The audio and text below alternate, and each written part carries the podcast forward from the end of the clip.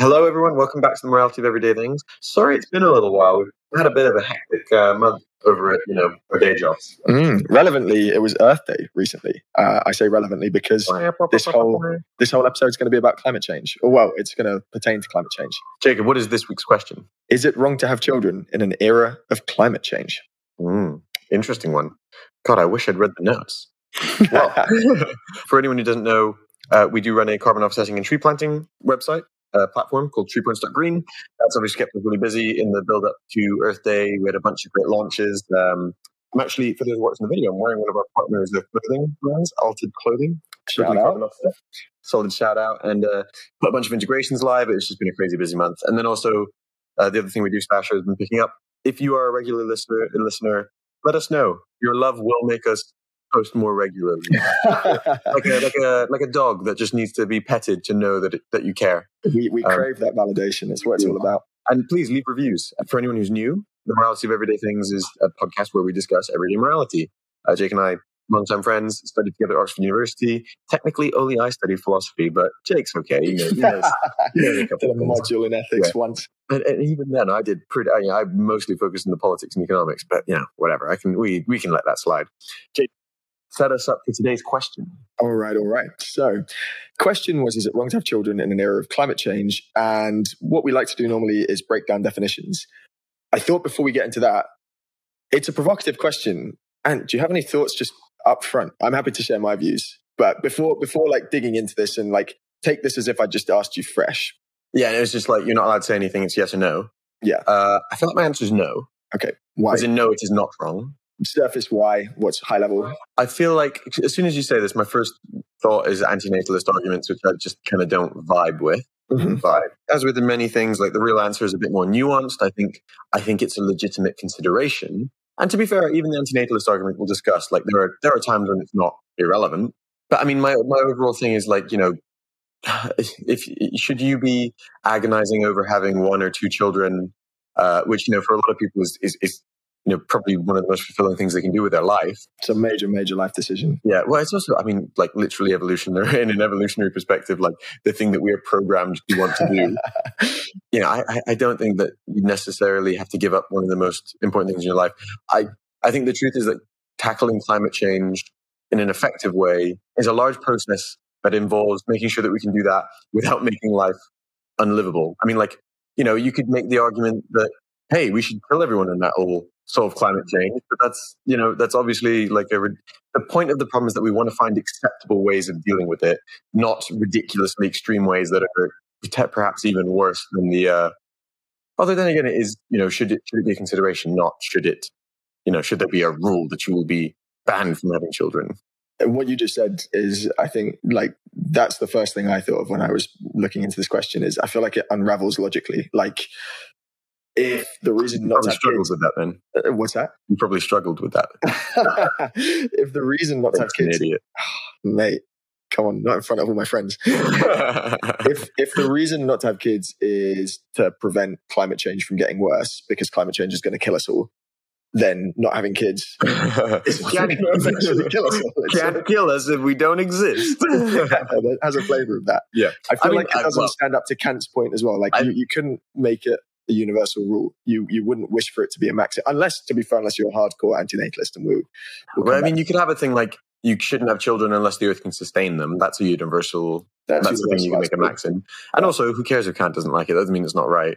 Um, I've listened to too many. I've listened to a bunch of philosophy podcasts recently, and they're all these PhDs. I think the funniest thing is when you turn morality from like a practical thing that people discuss mm-hmm. to to like this thing that supposedly someone can be an expert in, as if it's as if there's some sort of like deep level of, of objectivity that they have simply studied more. Mm. Or, I don't know. It's like professional ethicists. What do they do? yeah, when it's like, yeah, when the government's like, have called in these professional bioethicists, it's okay. Bioethicists will solve the, uh, you yeah. know, the CRISPR debates. It's like, really? Like, how's that going to help? Oh, thank God, somebody's talked about it a lot. Arlene, and I mean, part of the reason we like to do this is because I think morality is at its most interesting when it's questions that pertain to our everyday lives. And obviously, this is a big one. Having the decision to have kids is a major decision yeah. that people uh, may it, choose. It sounds airy fairy, but I've had a couple mates genuinely. I mean, one guy I think was talking nonsense, but I know him. I was like, yeah, sure, mate. So I, I've had mates genuinely talk about like you know, on the extreme side, oh, maybe I shouldn't have kids, to, oh, maybe I'll adopt. Mm. And then the kind of the, you know, the one that's most, I think most feasible will come to this is like, I think I might have fewer kids. Mhm. Uh, and, you know, I'm also thinking like, you're saying because it's, it's because of climate change, but I know it's because millennials actually don't have money. I'm the same. I know of people who, uh, yeah, at that stage in life and talking about climate, like because Jake's old. including climate change in that How old are you? Uh, 27. 37. what? that Okay. That was the sound of Jake Balding. Let's crack right on into what we normally do at the beginning, which is break down the question into definitions. Not a hell of a lot to define here. I think it's actually fairly straightforward. Everyone knows what kids are.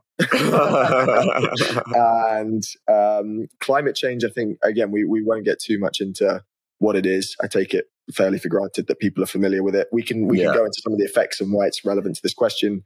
yeah, we'll just, well, I mean, we'll take it that it's, you know, man made climate change and that, um, Yes. you know, that it will have catastrophic effects within, you know, unfettered, it will have catastrophic effects within actually a reasonable horizon. Catastrophic, to be fair, I think one thing that's not very clear that people talk about is this whole two degree thing. hmm Um, you know, it's not that if we hit two degrees, everyone dies, right? It's not like immediately. yeah, it's not like a doomsday event, right?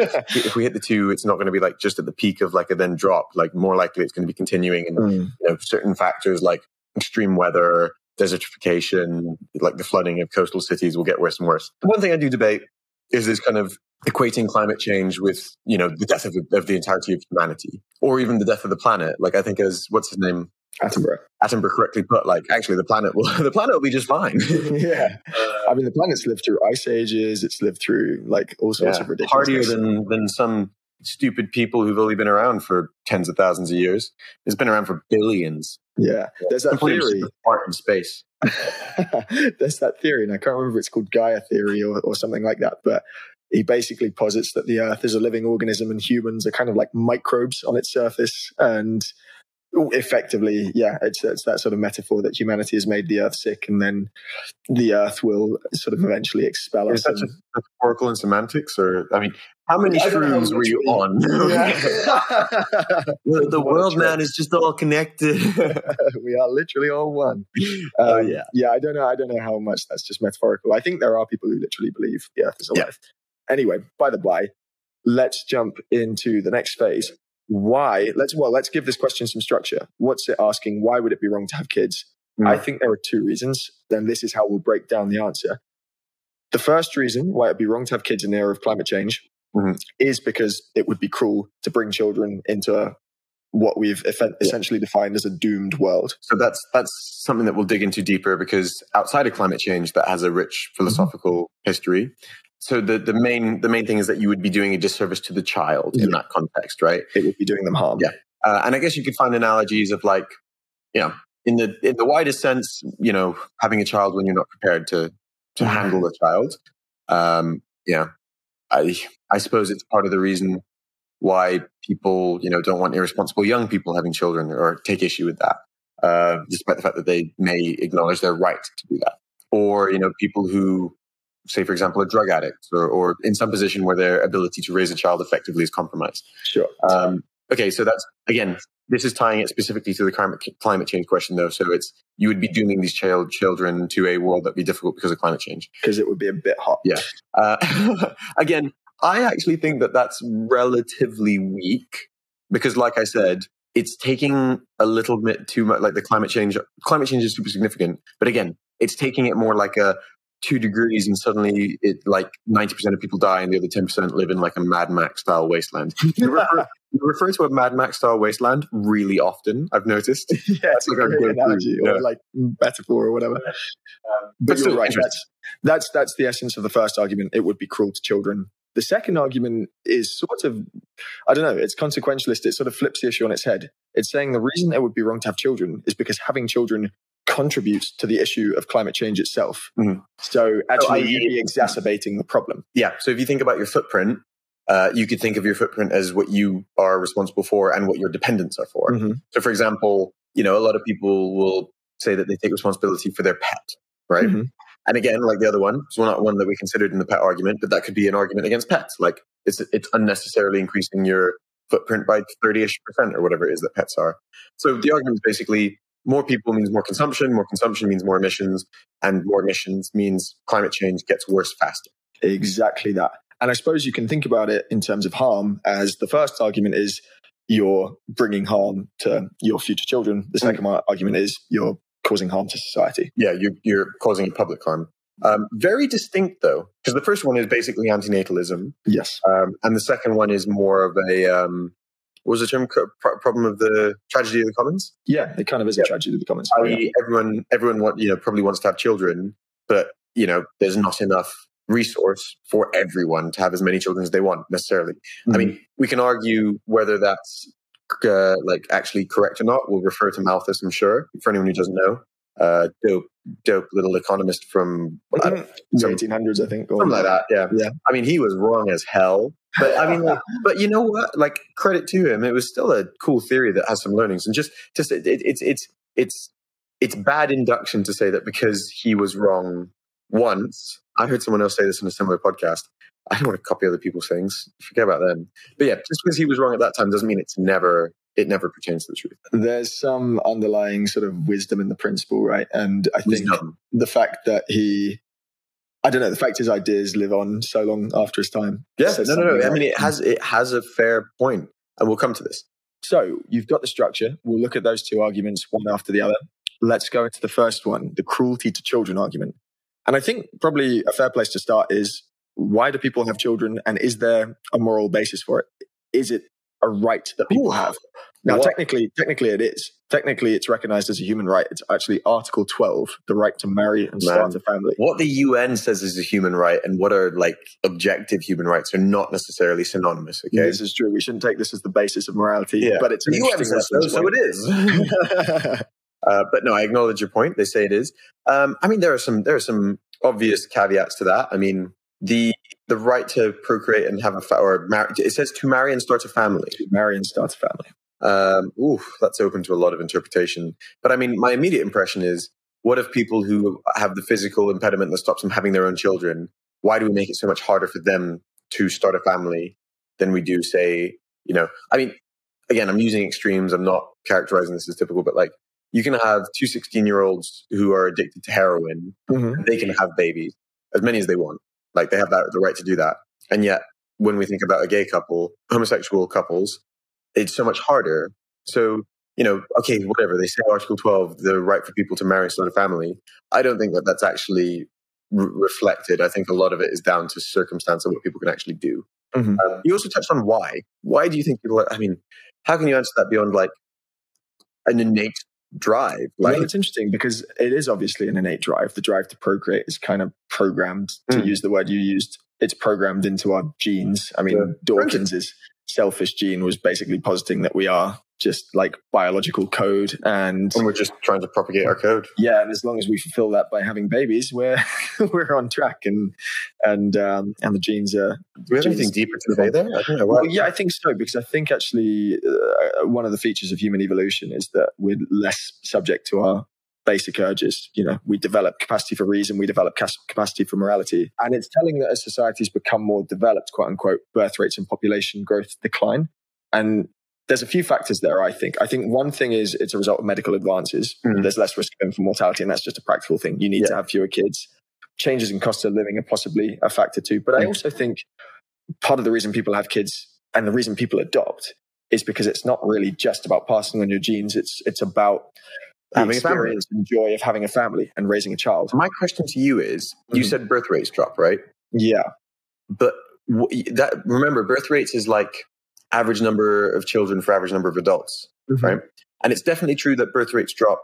You know, as in families have fewer kids, and that's mm-hmm. because of infant mortality, as you said. So, you know, many will say, um, and and also more control. Um, but to the perception, yeah, yeah, yeah.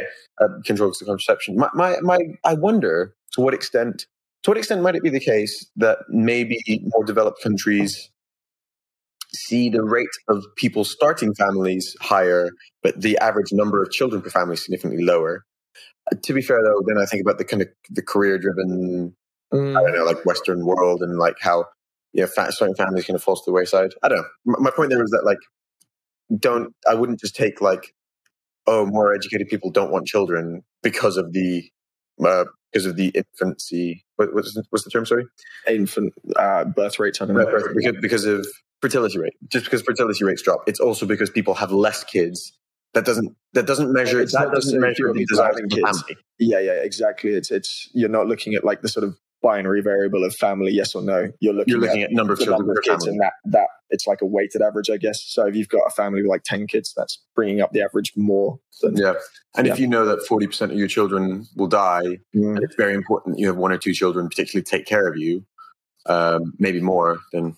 it possibly I, yeah i was thinking about this too it possibly reflects a changing attitude towards children as well so in the west we find them annoying we respect them as autonomous beings as opposed to just resources. Like, I, mean, I, to me, I appreciate that you're a human being, and that's why I don't spank your bottom. I don't know if this is just an unfair characterization of like Victorian kids from like Dickens or I don't know, just like history. As everyone knows, an accurate portal into the past. Yeah, like, but you know, in, in Victorian society, it felt like kids were basically just like labor resources you know? Mm. uh, whereas now i mean you you look at kids as like now they're work.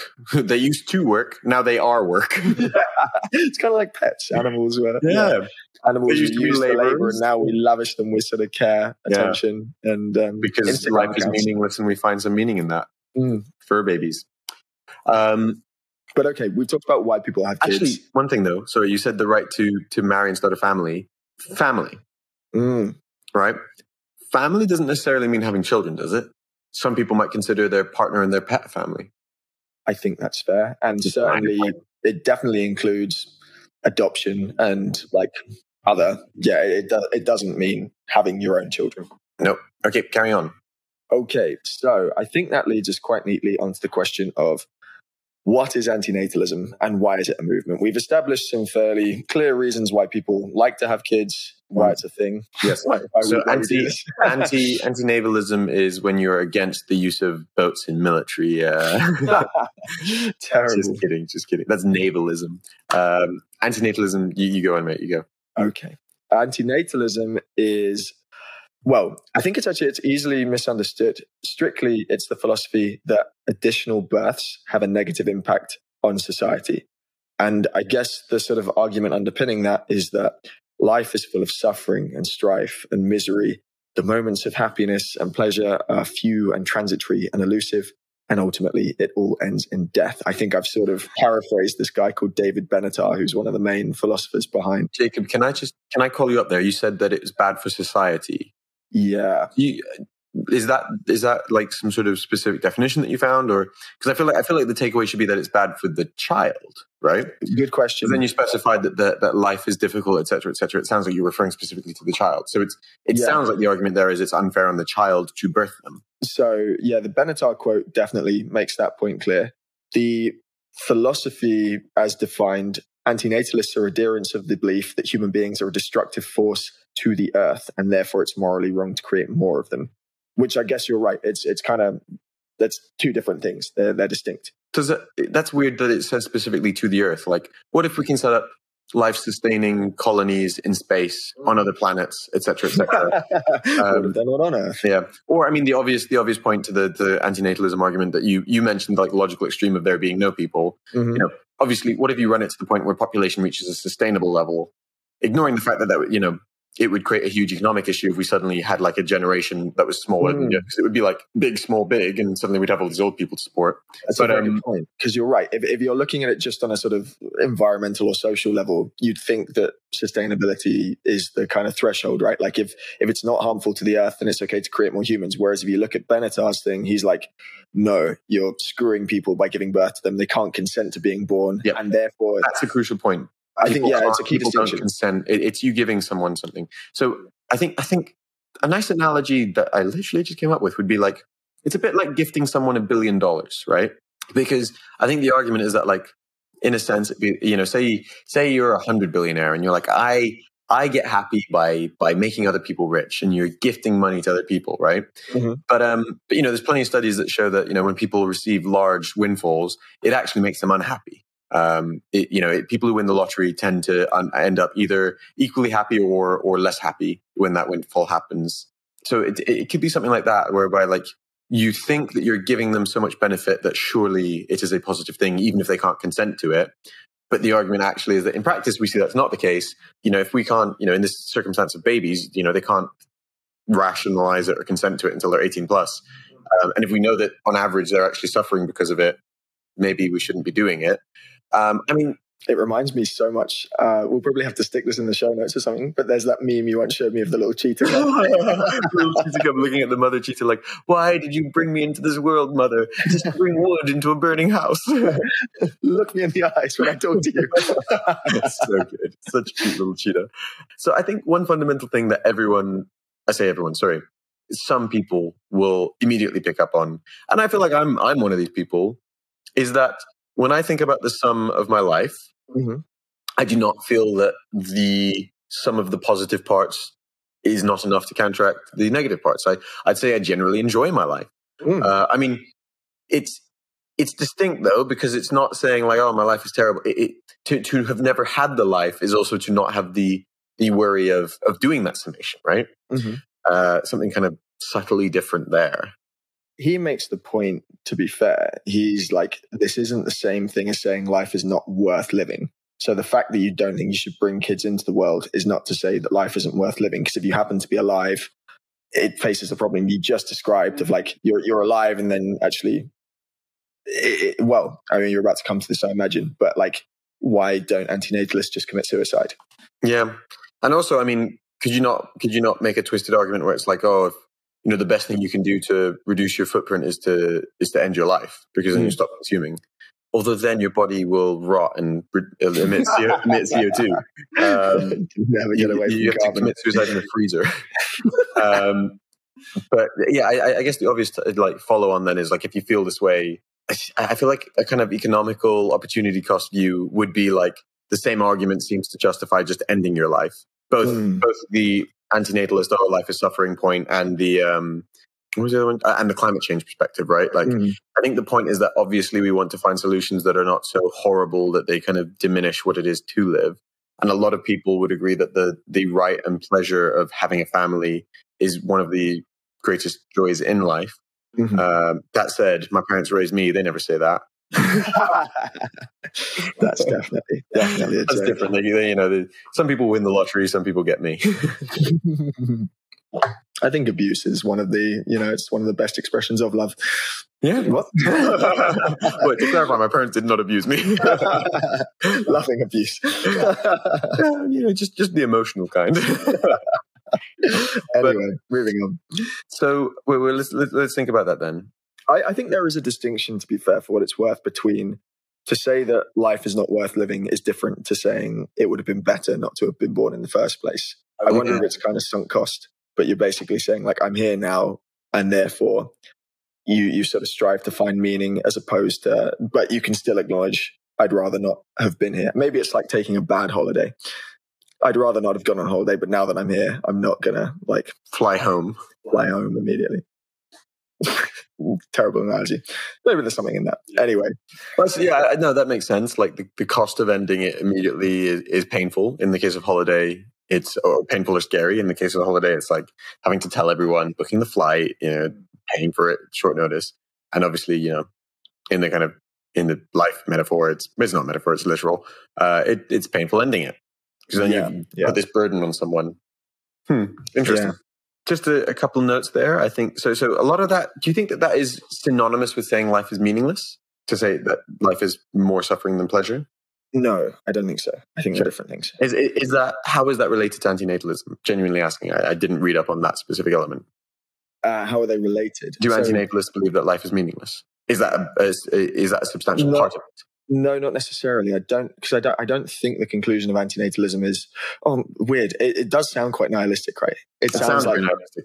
But I, I, feel like it's the reason antinatalists aren't like all sort of forming suicide pacts is that they it, maybe it's a little bit like the absurdists, right? There's there's meaning to be had in the suffering, but you sort of have this view that it would be better not to have suffered at all. Yeah, well, no, I feel like the absurdists, uh, like absurdism, would would take the point that like you can form your own meaning, and so and so it's definitely a good thing to bring people into life, and it would be more their fault. I, I yeah, okay, I'm I'm not an expert in this, we're, we're armchair philosophers. Yeah. Um, I, I feel like their stance may be that it would be more your fault for not realizing or accepting the absurdity of life and finding your own meaning.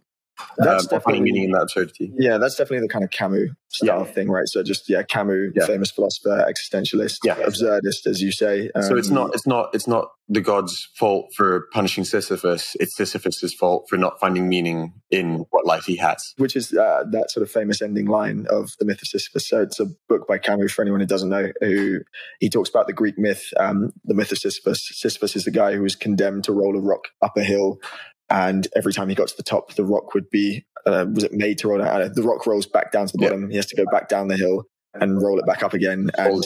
That's it. yeah, it's just a metaphor for the absurdity of life because I think a lot of religions in particular and, and a lot of people want to believe that life has a kind of inherent purpose to Mm. it. There's the sense that like you have a purpose that you're destined to fulfill and Mm. actually the like I think the sort of the underpinning struggle behind existentialism and, and the claim that Camus makes is that actually such inherent meaning doesn't exist. It's not given to you. You kind of have to go and strive for your own, and Yeah. that's absurd. There is no objective meaning. Yes. It- but you can you can inject life with your own meaning. And he has this kind of wry line at the end of Sisyphus where he's like, he describes the moment where Sisyphus has got to the top and then the rock rolls back down and Sisyphus like turns and looks at the sunset or something or looks at the rock go, rolling down. He's like, one must imagine Sisyphus happy. He has like a wry smile in his Mm. face or something. It's just like, you kind of embrace the ridiculousness. Yeah, And of absurdism. Mhm. Um, but so then saying, do antinatalists think that there's no meaning to life? It feels like it has to be the logical conclusion because the, the logical conclusion of like the extreme antinatalists, not just the climate change antinatalists, is that no one would exist anymore, right? I agree. And, and I mean, meaning and, and pleasure, pain are, are different things, Mm. I guess. They're different dimensions to life. Yeah. But you're, I, I feel like you could you could live a life of suffering, fill it with meaning, and therefore still deem it worth living. Mm, Do you know what I mean? Like I remember I had a very strange feeling. I was reading. I was reading. this is after the curry last night. Yes, no, no, right in the in the bottom of my of my stomach. Um, or I remember there was there was a I can't remember there was a joke. I can't remember how the joke even goes, but I just that just reminded me there was someone said a restaurant. I think my my dad said as a joke at a restaurant, and just it fell flat and no one liked it. Was like, "How do you feel about your wife?" And he says, "I love her from the bottom of my heart and the heart of my bottom." what does that even mean? Anyway, Who must thought it was just a terrible translation? I don't know, but I'm sure that he'll listen to this and remind me what the actual story is. But just that specific part. Anyway, um, we're talking about meaning. Oh, I, I was reading um, another another name. Uh, For those who haven't listened to every episode yet, I'm a fan of Vonnegut, and also I didn't grow up in America, so I wasn't told to like him in in, uh, in I high school. my own opinion. Yeah, I formed my own opinion. Like, it's actually he's he's very much unknown. I'd say, despite being a cult, you know, favorite. Like he's very much unknown in the UK. I'd say. yeah, relatively more so. Well, I mean, like in the way that, like, if you say, you know, of mice and men or something, it's like, yeah, well, you know, who, who didn't read that at high school? Whereas here, like, it is very much like I, the average person in the UK doesn't know who he is. Cool. You've justified your taste in Vonnegut. I'm, I'm, I'm just, fine. I am not a basic, the, the reading equivalent of a basic bitch. sure, um, sure. Anyway, Sirens of Titan. Long story short, don't worry about the how, how or why, but a family ends up uh, on a distant moon, and it's the mother, the father, and the son. And it's funny because it did give me this distinct sense of, in that context, like what what what is the point of the of the child, right? It really did feel that kind of it, it kind of put into perspective of like like it, it it diminished the argument that we're talking about down to the, the the logical extreme, which is the last people. Mm. and there was this kind of profound sense of like what like what is the point? He he found ways to fill his life. He seemed happy etc you know he's a made up character. But um but it did give me a profound sense of like geez like there was just something so pointless about it when they existed by themselves and there was no possible way for him to be rescued or have children of his own or anything it really did bring the absurdity of his life because it was an absurd situation into sharp contrast I'm glad you brought that up because actually I, I haven't read that and I didn't realize that was the case, but I did have a note to bring up that thought experiment. Exactly that. yeah Would you would you have kids in that situation? What would you do? I just kind of feel like yeah. So so you and your partner are trapped on a moon, right? Yeah. Or, or like far off somewhere by yourself. I feel like what's the point? It does then at that point bring home that argument of like condemning someone to a fate that's I, I may, are we looking at that just purely through the lens of like you can live a fulfilling life with people around you and humans have that need for social interaction if that's yeah. if that's anything the last year to us i mean you could flip it around and you could have the kind of adam and eve argument kind of gross like you know if your job is repopulating um, i mean if it was like adam and eve and maria and charlotte and, you know but my point there being that like you didn't need to have to commit like direct incest then maybe it'd be, a little, it'd be an awkward family dynamic, right? Also, what happens if it's like you, you keep going and you just keep having like one gender? Mm, mm. tricky. But sorry, derailing it. My my takeaway is actually if I was in that situation, right? Like let's say I was on the moon, right? I, I knew that it wasn't an Adam and Eve situation. Like we will fairly soon perish. Mm-hmm. Uh, like we don't have the resources or whatever. It would feel kind of pointless having a child. Does that, mm. that then support not having children because of climate change? No, because I don't think climate change will end end the planet. I think that we'll be able to stop it. That I think is the key. No, well, I, I, I think that's the key element to it. Is like uh, so one thing worth mentioning is antinatalism is not like a new thing. This isn't a movement that's just sprung up because people are concerned about climate change. The exact same thing happened over the Cold War. People were like, "Oh my god, we're going to enter a nuclear holocaust. Is it wrong to bring children into this world of nuclear weapons and nuclear warfare?" And I don't know. It presumably had roots before that. There have been crises before, but that was certainly. Schopenhauer was a proponent, and he's way before the Cold War, right? Yeah, he's old. he old. But um, that was certainly a famous recent example of when when this movement actually got some traction. There were people who made significant life decisions based around uh, that information. So, um, what was my point there? Uh, why am I telling you this? Honestly, Jake, I wonder about that about most of the things that you tell me. Uh, what did you just ask me? It was relevant. It was definitely relevant. Wasn't that interesting, to be honest? Oh, we're, we're talking about climate change. So we're saying, are we? Is that what today's episode is about? no, I, I, I, it's all come back to me now. We were saying that how stringently you apply the antinatalist argument in the current context depends a little bit on how fatalistic you are about climate change. Is climate change the end of the world? And I'm saying people thought that in the past, and thankfully they were wrong. Because my God, imagine if everyone stopped having babies in the Cold War, then uh, mm. then Manos and Pepe wouldn't have got together, and that was probably after the Cold War. yeah, probably quite a while. To be fair, 1994, year I was born, also the year the Berlin Wall fell down. So actually, they got together before it ended. Oh, technically, 1989, mate. Huh? Done in 1989. Is that true? Yeah. I thought I was the same year. Wait, wait, wait, wait, wait. You've been living a lie. I'm sorry. Fuck yeah. What the hell? Oh, you know what? It's when it was finished, when they finished demolishing it. it says the same thing, is it? No, no. It says, it says weirdly, it says demolished 9th November 1989 to 1994. Okay. All right. How the hell did I get that fact so wrong? so they finished demolishing the Berlin Wall the same year I was born. Yeah, yeah fair. Anyway, anyway, so yeah, it's a good thing that people didn't stop having kids in the Cold War, and I think I think you could probably make the same case quite strongly here. Okay. But I think that's probably a good time to wrap up antinatalism. We've done the thought experiment, uh, but just quickly on this point, do you buy like let's say the world was totally doomed mm. do you buy the argument that then i don't even think we need to be that extreme you know what thinking about it a bit the argument that you need to be considerate of the suffering that you may impart on your child, I think is relevant. but I think, for example, I don't think that life is suffering. I don't think the world is doomed. So I don't follow the antinatalism uh, general or via climate change arguments. But I do think that, for example, are you doing something wrong by having children beyond your means? Probably. Mm. Um, but I want to be careful because that's a slippery slope to then turning the right to have children into some sort of elitist aristocratic right. Uh, yeah. I want to be careful. Like we really need to balance on the one hand making sure that that right is accessible, reasonably accessible to to everyone. But on the other hand, like should 16 year olds who are heroin addicts be able to have 10 children?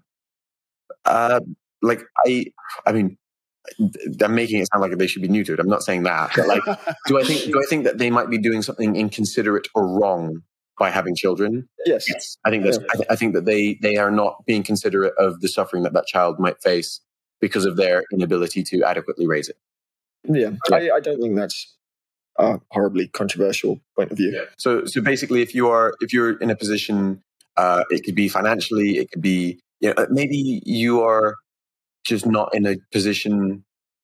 I, I can't think of another example of them. Emotionally, uh, emotionally, yeah. May, I mean, maybe you have a, a, history of serious mental illness. You uh, don't have the support networks. Maybe, maybe you have a serious genetic disease. Oh, yeah, that's a- those are all good examples of maybe you are not properly considering um, the suffering that the child might have to bear, um, and whether that child will be able to fairly live a life, and or conversely, whether you will be pushing the responsibility to help that child have a reasonable life onto other people. That's yeah, that's actually that's a fine example. That's like the HIV example, isn't it? That's really true. Oh, well, as in like, should you be able to have a? Well, now now it's not a thing, but yes, when it was a thing. When it was a thing, yeah. Okay, fair. All right. So, Wait, um, do you have an opinion, or do you just agree? No, I agree with you. I agree with you. that was easy. Oh, wow. Um, up next. Uh, so we said there were two arguments. Let's just zoom out a second. We said there were two arguments for why it would be wrong to have kids in the era of climate change, and we've talked about it being wrong in terms of causing suffering to your children. The second argument was that having kids actually contributes to the problem mm. of climate change. So, is having kids harmful for the planet and is it therefore, is that therefore a justification for not having children? I have a high level answer, and I just don't think I'm going to change it much through discussion. Sure. Um, and this is kind of my answer to most climate change things. And, and it kind of forms, I think it's fair to say, our philosophy running a startup that fights climate change. Um, we need to take radical action. That's true, right? But I think that there's kind of two things. One, you're not going to convince people to take you, need to think practically about the radical actions you will be able to convince people to take. And two, we need to actually balance like the point of fighting climate change is to preserve, you know, reasonable lives, right? If the to if create the, a better world, yeah, yeah. to create a better world. If the way to do that is to enforce uh, things that are, you know, going to make life significantly worse, then that actually doesn't quite stack up. And I, I get that some of that is like, oh, maybe the argument is people are underestimating the cost in the long term, which means that they are not accepting the necessary pains in the short term and actually in the long term calculus won't add up. But I also think some of those arguments don't consider increasing interest over the coming years, increasing technology, particularly in terms of like carbon capture. Yes. Within kind of a small single digit number of decades, carbon capture should be a totally like affordable, reasonable technology. It still remains a little bit out of reach. We have mm-hmm. counterfactual offsetting, like the stuff we do, getting mm-hmm. people onto renewable energies rather than fossil fuels. Uh, and we also have, you know, technologies that are going to help for it's carbon capture in a sense, but it's not direct carbon capture to stop carbon release in like industrial settings and things like that. Yeah, my, my overarching point is what's the point if it's more painful than the thing we're trying to stop? Mm-hmm. Uh, and, you know, we have to think about practical arguments that will actually get people to be on board with, right? Mm, those are two quite distinct things. The second one is kind of the angry vegans in the 70s argument, right? Yeah. Which, for those who don't know, there's just a great outtake from um, Cowspiracy uh, where a where, where uh, I think uh, I can't remember what his context was, but someone was basically talking about veganism in the 70s, and he was saying the biggest mistake that they make, and I still feel this today, the biggest mistake that the vegan movement makes is presenting an absolutist perspective, right? And becoming quite an exclusive force. Yes, exactly. Because on the one hand, you know what? Like, you're probably right. But being practical, it is a better policy to encourage everyone to reduce their meat a bit and you know and some people to go fully vegan if they're if they're happy basically it's better to, to to think like what policy impact can i actually affect rather than you know use uh, marketing strategies that you know guilt people eating any meat is murder, etc., etc. Um, and basically, the net result is that yes, you get some people to 100% change their diet, but the number of people you're going to get to do that is going to be you know low single digits. Uh, and on top of that, you're actually probably going to alienate a lot of other people. Yeah, which is key, right? Yeah. Um, and and also the other thing is convenience. Like you need to think about how do we make th- like what's easier, right? Giving people incentives to, for example, counteract having children, like the, the negative effects of having extra ch- children, or trying to enforce a ban on people doing one of the most natural things that comes to human beings, right? During the way you said natural, I don't yeah. know why. Oh, natural made, it, made, it, made it sound sexual, right? I mean, like just think about think about the Chinese one-child policy, right? It's just not really enforceable, and like also think about it for the if you're the, if you're born the second child, like mm-hmm. that's not the child's fault. Like what happens to that child? And then all sorts of weird externalities happen as well, where like suddenly like the gender that was totally messed really up. Bad for girls, yeah. Well, uh, and it's bad for gender equality. Like it's it. Anyway, so that was my high level, and I don't think it's going to change. Go on, you. No, that's fair. That's fair. I, I was going to say, I mean, the reason this gets talked about is there were some studies done, I forget when, but in the last decade. And the original studies produced some pretty stark and alarming data that having kids could be the single biggest cause of emissions in your life. Mm. Uh, and I mean, like I've seen graphs and it's like you can drive an electric car, sorry, driving a car, like eating meat, all this stuff. And it's like all ticking along. And then suddenly it's like having a child and it's like boom. And yeah. it's, it's like that's massively, right? Yeah. yeah, that's the argument. And effectively, uh, but I mean, there's some scientific criticism against that, right? And uh, you've kind of pointed to that fact. The main criticism is they've basically kind of accounted for emissions at this point in time, assumed they'll stay constant, and then like mm. basically spread that over a child's entire predicted life. Yeah. Which I think even the car and sort of stuff doesn't get that treatment. Technology is going to evolve is the point. So like if you have a child in a completely green society where all the energy is green, their footprint is neg- like negligible. It's uh, it's the same reason like or they could, they could even in a convoluted way contribute to the GDP of a country that's investing in fighting it and has like a a, sure. a surplus of carbon capture in decades to come. Because I know for yeah. I mean to to to be literal about what you're saying now, the UK is reducing its um, non-green energy share every year, right? Mm-hmm. So it's not fair to extrapolate on the basis of it being straight or or linear. I know that, for example, Mike Berners-Lee talks about like, oh, if everyone reaches American levels of consumption, but um, I don't know that that is the necessary end game that everyone will continue to consume. I, yeah, I don't think that's the trajectory. And America is actually quite unique. I mean, America and China both. A lot of countries in the world either have smaller populations or just different energy mixes. Just remind me of something else as well. Okay. And this is a kind of weird indirect argument. Geopolitical factors, right? So I listened to a great podcast. Um, I think it was Matt Yglesias uh, on Rationally Speaking, um, on the argument for a billion Americans, right? Not Americans don't care about uh, American uh, geopolitical supremacy, but one thing to consider is okay, the countries who overwhelmingly care about this are developed Western nations, and geopolitically, are, they are becoming less and less important over time. Um, partially, uh, like a large part of the reason that China is going to be more powerful than the US is just pure numbers of people, right? Sure. Maybe the, the situation in China and, and India and stuff will, will change over time. So maybe it's unfair you know maybe it's it's more a factor of development uh, of being you know a full developed country that your your perspective on these factors changes but when you look at like the authoritarian position that china has at the moment and the like and their kind of position as by far the largest emitter in the world uh, and also probably the most I want to say most greenwashy loose. Is that fair to say? I don't know if that's. Oh God, please don't chase me down, Chinese government. Uh, my point is, could you see a geopolitical argument where we need to be bolstering uh, uh, for the UK or well, you know, the Western democratic societies. I mean, to clarify for anyone who didn't get from that, I'm uh, I'm an international relations realist, and I'm a little bit concerned about the relative rise of authoritarian powers that literally have concentration camps and are the biggest polluters by far. Uh, th- those are two facts. Uh, you know, the Uyghurs, the Uyghurs in China are in concentration camps, and China is by far the largest emissions creator could there be a, an argument that actually the fact that we're having this conversation it, primarily in the West is actually just going to further destabilize that geopolitical position and lead to worse outcomes? I see. You're you're taking a totally yeah. You're you're taking a totally different sort of view of the consequences, and you're saying like actually there's a completely different negative outcome, um, or that maybe we're not going to be able to impact it if we become too relatively weak and they just decide to keep doing it. Uh, let me make one other one other sort of criticism of the argument then, which is uh, you, have kind of got from this already, but children are more than just emitters of carbon, right? Right. They also emit poop. they do that too, but they also emit they emit joy and meaning and hope. That was a bit cutesy. Um, For those who don't know, Jake's secretly cutesy. Take my point that um, Stop it. Stop interrupting me.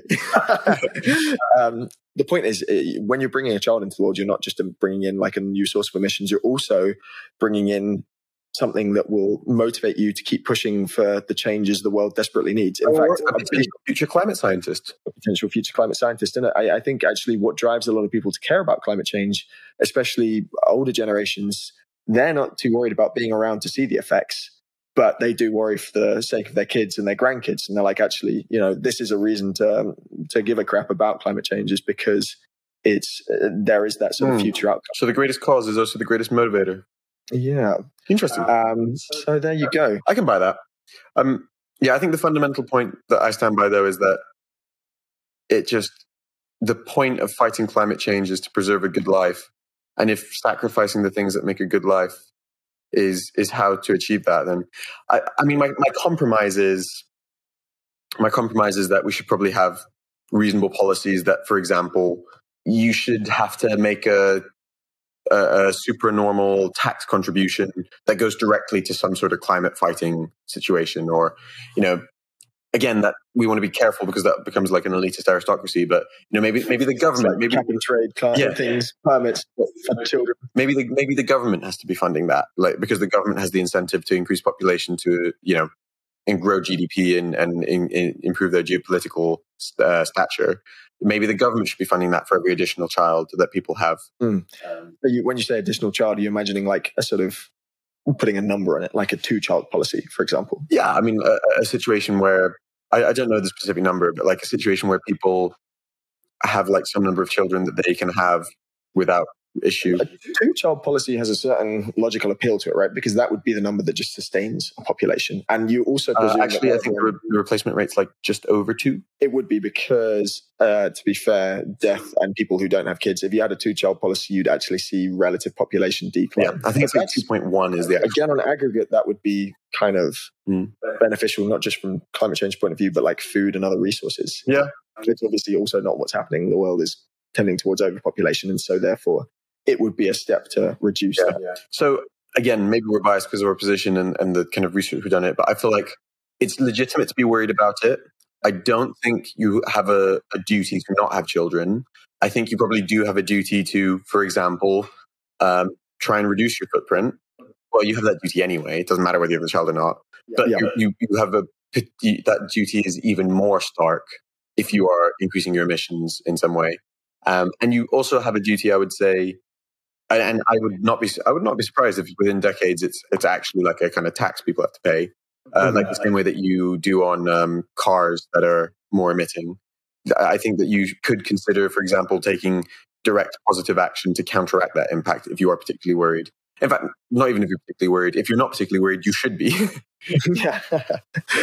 I, yeah. I mean, from my point of view, I don't really buy either argument. I think in the first case, I'm too much of an optimist to subscribe to antinatalism. I think it's Life is Like, good. Life is good. it's melodramatic to say that life is riddled with suffering and therefore you shouldn't bring kids into it. And I think as well, uh, two reasons. I mean, one, I don't think, I, I think enough is being worked on with climate change and you need kids to have the potential to continue to fight it. Thus, like, it's Mm. not a total doomsday. Like, I, I don't think you're condemning kids to an inevitably terrible fate Mm. by having them in this day and age. In spite of like, you know, obviously climate change still, there's a lot of work to do. Um, but also, yeah, I think I think it's the reason we just discussed. I think if you don't have kids, the logical extension of that is that you you know either sort of climate change wins by destroying the world, or you it doesn't need to win because you you destroy the world by removing You know. humans from it. Um, but, but I think I think yeah, I think there's there's reasons to be skeptical on both points. However, It kind of feels like, in order to stop our enemy killing us, we will kill ourselves. That's rather. Um, I think my takeaway would be if we're going to be sort of practical about it. If you're in the kind of position where you are, you you know, obviously we haven't really talked about adoption, but there's lots of kids who don't have oh, sort of of course. Uh, yeah. yeah. There's lots of kids who grow up without like sort of happy family environments who need homes, and I guess if you're in the kind of position where you choose to adopt rather than have kids, that's uh, an extremely noble thing to do, especially if climate change is your is your sort of motive there. Um, Also for eliminating suffering in the world. massively so. So uh, huge respect to anyone who, who makes that decision. I think I, I can see an argument for having a sort of kids policy exactly like you discussed in Mm. terms of like limiting overpopulation. But I think you're right that it needs global Yeah. There was also a thing where they discussed, I think in the UK, a policy where like the tax on flights becomes incrementally more expensive. Maybe that's the way you do it with children. It just becomes incrementally more expensive to have children. And you know what? Is having 10 kids like something that is ruled out specifically to the aristocratic elite? I think I can live with that. Like I don't think I don't think the right to have 10 children, you know, in a developed country is is so fundamental that like we're doing a great disservice to other people by saying like you can't afford it, you can't have ten kids. Although I guess the difficulty with children is what happens if people have them anyway. yeah. God. Well, what a place to end it because we're running out of uh, time on our trial. Jake, anything to add today? We are. No, I think that's a great place to end. Yeah, good to be back, everybody. Um, good to be back. Final bits of housekeeping is uh, Please leave a review. Yes. Yeah, sorry. Do leave, us a, leave us a review. Uh, we have a newsletter. Please subscribe to that if you want to stay up to date with updates uh, and memes and other stuff that we'll send but, you. But the review is more important. Yeah. Seriously, it actually helps us. People, people like actually think we're a big deal when you do it. They're like, "Whoa, people like these guys! Wow, lots of reviews." But no, if you actually enjoy it, if if you don't think we're total shit, then do do it, please. It would be very helpful. Also, nice. check out Alted Clothing; it's pretty good.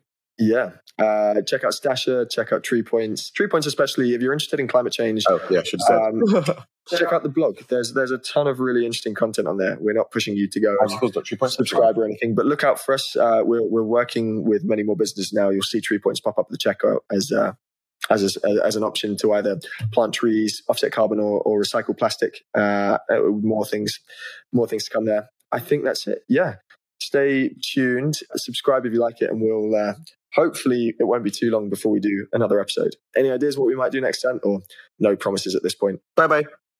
No promises at this point. Then. See you later, everybody. Bye.